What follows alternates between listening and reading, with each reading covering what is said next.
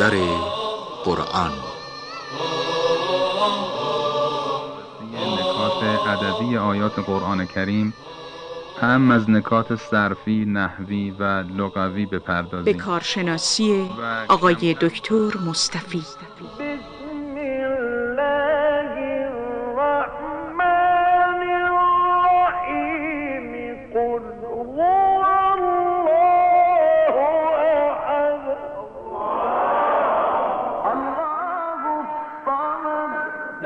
يلد ولم يولد. ولم يكن له كفوا أحد. بسم الله الرحمن الرحیم. با سلام خدمت شما عزیزان و گرامیان قرآن دوستان عزیز. برنامه دیگری از سری برنامه های در محضر قرآن رو در خدمتتون آغاز می‌کنم. در برنامه قبلی آیه 21 سوره مبارکه تور رو به پایان رسوندیم و توی این برنامه از آیه 22 عرایزم رو پی می‌گیرم. میفرماید که و امددناهم بفاکهت و لحم مما یشتهون. و امددناهم بفاکهت و لحم خب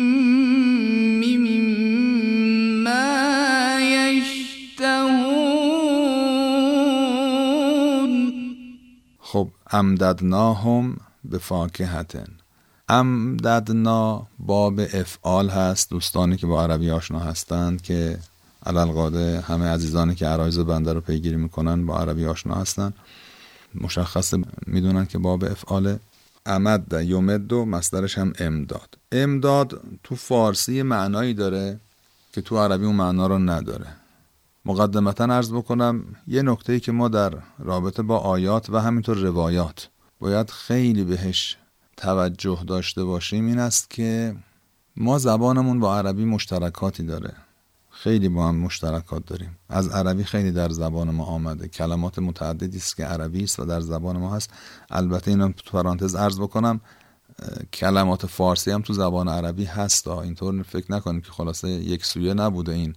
به ورود کلمات از زبان عربی به زبان ما از زبان ما هم به زبان عربی رفته. یک داد و ستت بوده در واقع. حالا نکته که هست این است که برخی از این کلمات خب معنایی که در فارسی دارن در عربی هم اون معنا رو دارن. خب این مشکلی نیست. اما برخی دیگر از این کلمات که تعدادشون کم هم نیست و در قرآن و روایات هم به کار رفتند در عربی یک معنا دارن در فارسی یک معنای دیگری دارن. و این خودش یکی از مشکلاتی است که در فهم قرآن برای ما فارسی زبان ها ایجاد می‌کنه. هم فهم قرآن هم فهم روایات. بسیاری از ما به خیال اینکه فلان کلمه که ما تو فارسی به کار می‌بریم تو این آیم اومده تو اون روایت هم اومده خب معناشو می‌دونیم چه خوب پس معنی آیه و روایت برامون خیلی راحت روشنه به فارسی خیلی نزدیکه. اما غافل از اینکه این نزدیکی دو زبان به هم در این قبیل موارد اتفاقا کار رو دشوار می‌کنه. ما بدونه که خودمون بدونیم معنای آیه رو اشتباه می‌فهمیم. اون کلمه که مثلا ما فکر می‌کنیم معناشو بلدیم خب چون تو فارسی به کار میره تو عربی و تو قرآن یه معنای دیگری داره. اگر ما اینو ندانیم آیه رو اشتباه می‌فهمیم روایت رو اشتباه می‌فهمیم. یکی از اون کلمات امداد هست. امداد در فارسی معناش روشنه یعنی کمک رسانی. امدادگر کسی که حالا میره مجروحی رو یا آسیب دیده ای رو عرض به خدمتتون کمک میده. امداد رسانی به مناطق مثلا فرض فرمایید زلزله زده و امثال اینها. در حالی که در زبان عربی امداد به این معنا نیست. این قبیل معانی رو میگن اسعاف.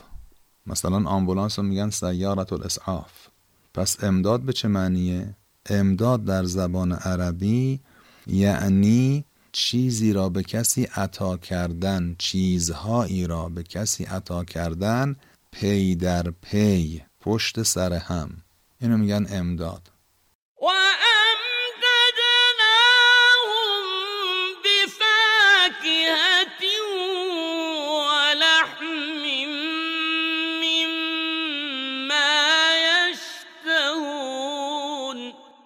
مثلا مرحوم تبرسی یا حالا اونطوری که بین ما معروفه میگیم تبرسی شیخ تبرسی که مدفنشون هم در مشهد هست و خیابون تبرسی هم معروفه.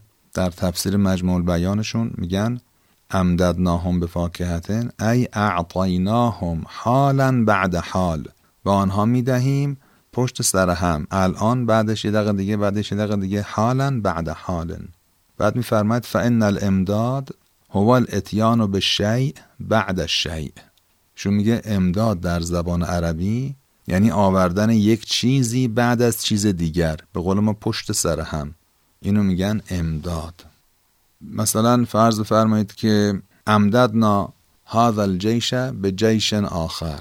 یعنی این لشکر رو با یک لشکر دیگری افزون افزودیم پشت سر هم. حالا اینجا در مورد مسائل نظامی آدم به نظرش میاد یعنی امداد کردیم کمک رسانی کردیم برای به اصطلاح تقویتش. مثلا یک لشکر دیگه مثلا یک گردان دیگری رو فرستادیم. از اینجاها این معنای کمک احتمالا در زبان فارسی به این کلمه داده شده. حالا که در عربی اصلا به این معنا نیست. الامداد الحاق الثانی بالاول علی النظام. حالا بعد حال. دوباره مجموع بیان در آیه دوازده سوره نوح علیه السلام. من معخذاشم میگم چون بعضی از این عرایز من ممکنه برای بعضی دوستان یا شنونده های عزیز غریب جلوه کنه عجیب جلوه کنه بگن نه اینطوری نیست. من تعمدن مأخذی رو که از اونجا نقل می‌کنم در این موارد رو ذکر می‌کنم. مجمع البیان ذیل آیه دوازده سوره نوح علیه السلام. میفرماید والامداد الحاق الثانی بالاول علی النظام. با یک نظمی این دومی رو به اولی ملحق کنیم حالا بعد حال پی در پی. یقال امده بکذا یعنی اون کذا رو پی در پی برای اون آدم آورد و این هم از جنس هم هستند. حالا این کلمه از ماده مد هست. مد به معنای افزودن و هم به معنای کشیدن. هر دوش به کار میره. حالا این مفهوم امداد به این معنایی که عرض کردیم به هر دوش می‌خوره.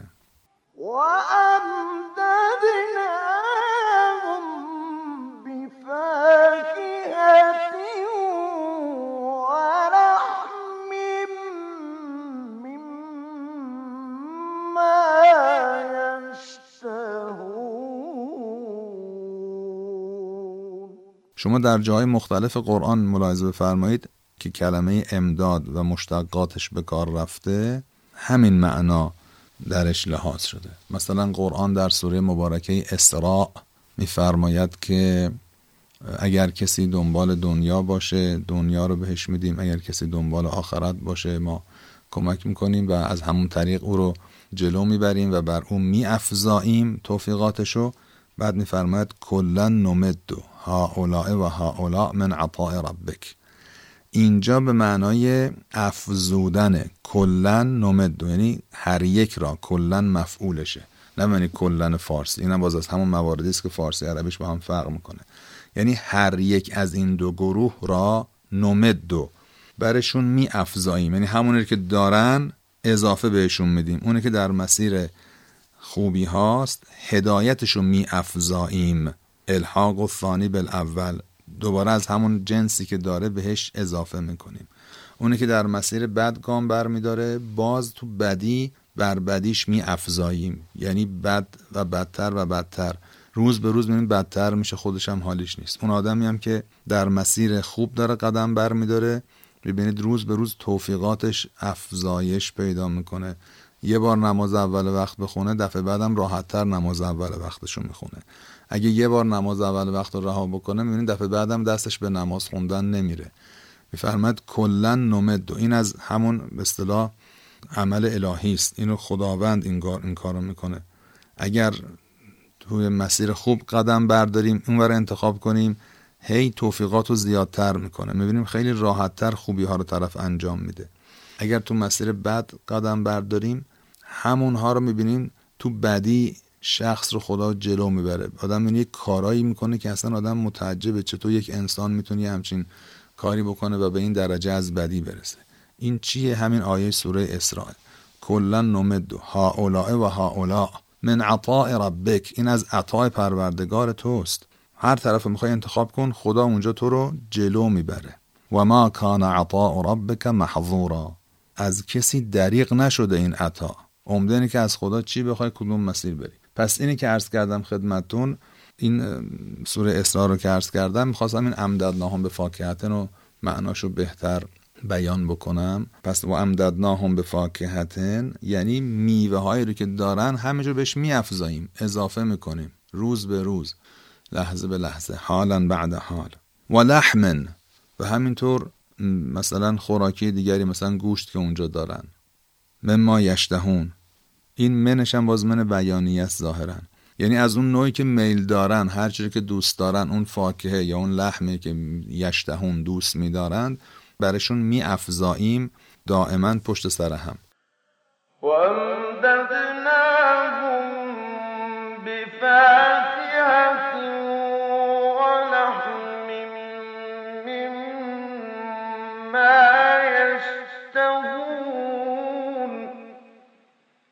کلمه یشتهون رو هم عرض بکنیم. باز همونطور که دوستان می‌دونن باب افتعال هست از ماده شهوت. کلمه شهوت باز از همون کلمات فارسی عربی است که تو عربی یه معنا داره تو فارسی یه معنای دیگه داره. تو فارسی خب یه معنای بار منفی داره که هممون معناشو می‌فهمیم.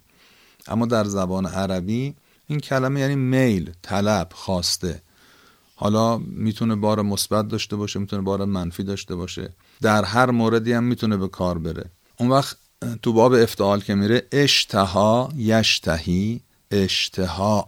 باز ما دوره اشتها رو که تو فارسی داریم تو عربی هم داریم اشتها فقط در مورد غذا به کار میره میل داشتن. یه میل خیلی معمولی نسبت به غذا نه گرسنگی شدید میگیم اشتها. در تو عربی به معنی میل و طلب هست حالا نسبت به هر چیزی. اشتها مثلا الشیء احبه و رغب فیه. فلان چیز رو دوست داشت و نسبت به آن رغبت نشان داد. اینو میگن اشتها. یشتهی هم که مزارعش اشتها هم که مصدرشه. پس و امددناهم به فاکهت و لحم مما یشتهون یعنی مما یحبون مما یرغبون فیه. همون چیزهایی که دوست دارن و نسبت بهش رغبت دارند. خواستم ارز بکنم حالا تو همین آیه ما دو سه تا کلمه رو گفتیم که فارسی و عربیش با هم فرق می‌کنه که اینا رو بعد دقت کنیم. و این یک آفتی است برای کسانی که قرآن رو می‌خوان ترجمه کنن یا ترجمهش رو بفهمن. صرفا با صرف و نحو خلاصه نمیشه رفت قرآن رو فهمید. لغت رو هم باید بلد باشیم و اونم عربی باید بلد باشیم. نه با به اصطلاح محدوده لغات فارسیمون بریم سراغ قرآن. یک خطای بزرگه. باید حتما به کتب لغت عربی مراجعه کنیم حتی کلماتی که فکر می‌کنیم تو فارسی خب معناشو بلدیم. چه بسا درست همونجا سر به زنگاه باشه همون کلمه که ما فکر می‌کنیم معناشو بلدیم که واقعا هم بلدیم تو فارسی بلدیم اما تو عربی یک معنای دیگه داشته باشه. و امددناهم بفاکهت و لحم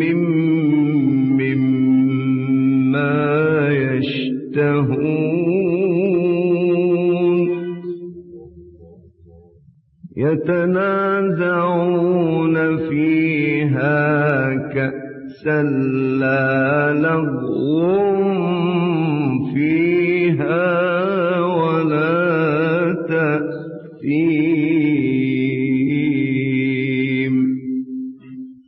خب يتنازعون فيها كأسا لا لغو فیها ولا تعثیم آیه 23 یتنازعون یعنی از یکدیگر می‌گیرند دست به دست می‌کنند. کلمه یتنازعون مصدرش میشه تنازع.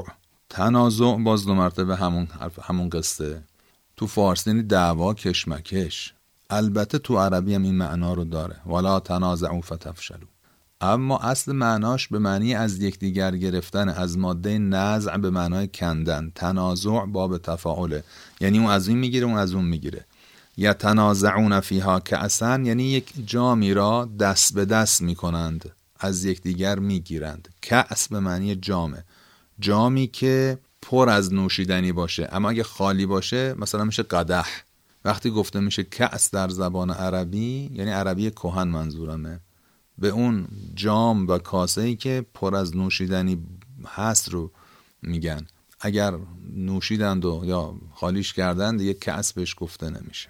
یا تنازعون فیها کسن خب اینم طبق روش قدیم بوده که حالا در جامعه اون روز خیلی عادی بوده که مثلا یک قدهی رو یک کاسه ای رو یک جامی رو دست به دست بگردونند و همه از اون بنوشند. حتی امروزه هم در بعضی از اقوام هنوز این هست. حالا خیلی جا به خاطر رعایت بهداشت این کارو نمی‌کنن. هر کس برای خودش ظرف مجزا داره. علایه حال اینجا کنایه از این است که جامی اونها دارند که حالا دنبال آیه مطلب رو بیان می‌کنه. لا لغو فیها ولا تأثیم. ولی این یتنازعون فیها که اصلا معناش همین بود که عرض کردم. یعنی دست به دست می‌کنند کعسی را که لا لغو فیها ولا تأثیم. نه لغوی در آن است نه تأثیمی.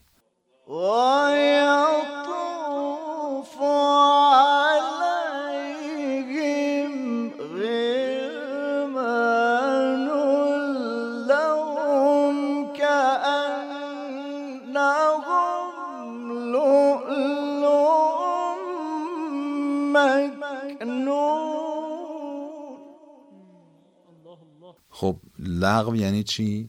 لغو رو باز همونطور ما خیلی وقتا تو فارسی میگیم لغو یعنی حرفای بی خودی بی خلاص حرفای بی ربط. ولی لغو در زبان عربی یعنی کلام زشت و قبیح. تعثیم هم یعنی نسبت گناه دادن. یعنی اینو که می‌خورن مست نمیشن حرفای زشت بزنن و ناسزا به یکدیگر بگن. من این قسمت آخر آیه رو انشالله در برنامه بعدی مجددا بهش برمیگردم و یک قدری راجع بهش توضیح عرض می‌کنم. تا برنامه بعدی خدا نگهدار. هذا القرآن يوحدنا لطريق الخير يوجهنا. الله تعالى أنزله ورسول الله معلمنا. ورسول الله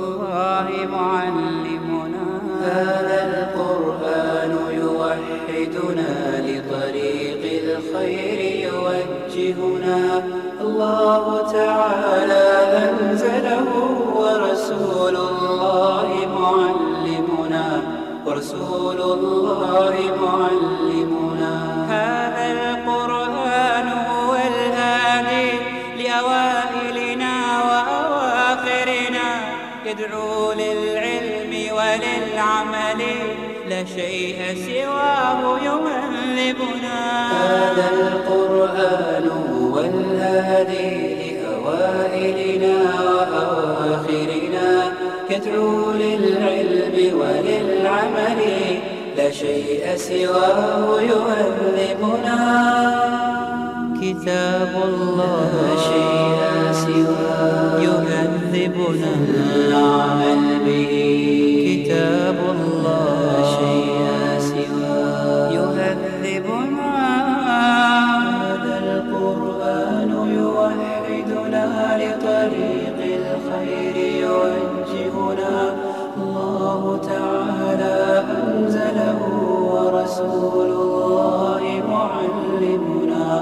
رسول الله معلم